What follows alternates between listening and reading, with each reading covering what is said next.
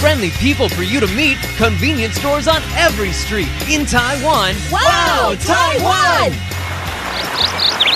Nature, Culture, food, festivals. you're never bored in Taiwan, so come and explore.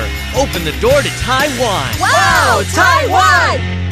OMG, just look at that ring. When's the big day? Okay, we've set the day for October, but we're not sure what we're gonna do. I wanna do something different. Ooh, I have the perfect idea. I saw this as I was flipping through a magazine. You could have a traditional Aboriginal wedding in Alishan. Ooh. I heard it's all the rage. Sounds like it could be fun. You guys should totally do it.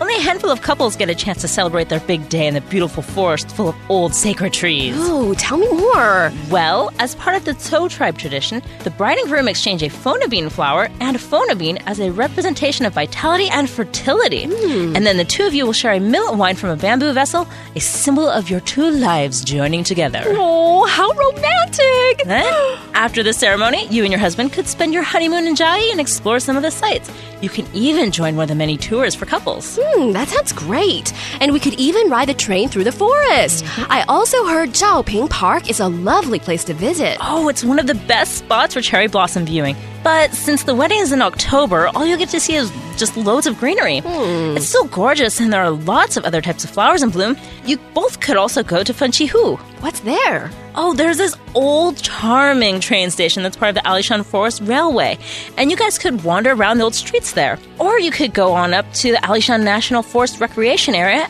and visit Sisters Pond. Story goes that two sisters fell in love with the same man, but they didn't want to destroy their sisterhood, so they jumped in the ponds and drowned. Wow, that's kinda dark. But the ponds represent their undying love for one another, and they're really peaceful and beautiful spots to rest and relax after the wedding. That would be good. Oh, another romantic spot is the Love Forever trees. They're a pair of cypress trees that have intertwined into a heart shaped opening. Oh. Well, it sounds like there's a lot of spots that we can visit after the wedding. I can't wait to tell my fiance about this.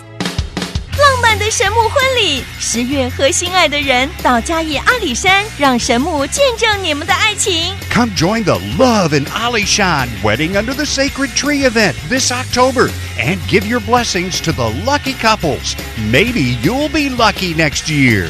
台湾观光年历最实用的宝岛旅游资讯，让你到处玩透透。请上观光局网站查询。 Fun, friends, food. Explore the wonders of Formosa with Wow Taiwan. For more info, search Time for Taiwan. This commercial message was brought to you by the Taiwan Tourism Bureau.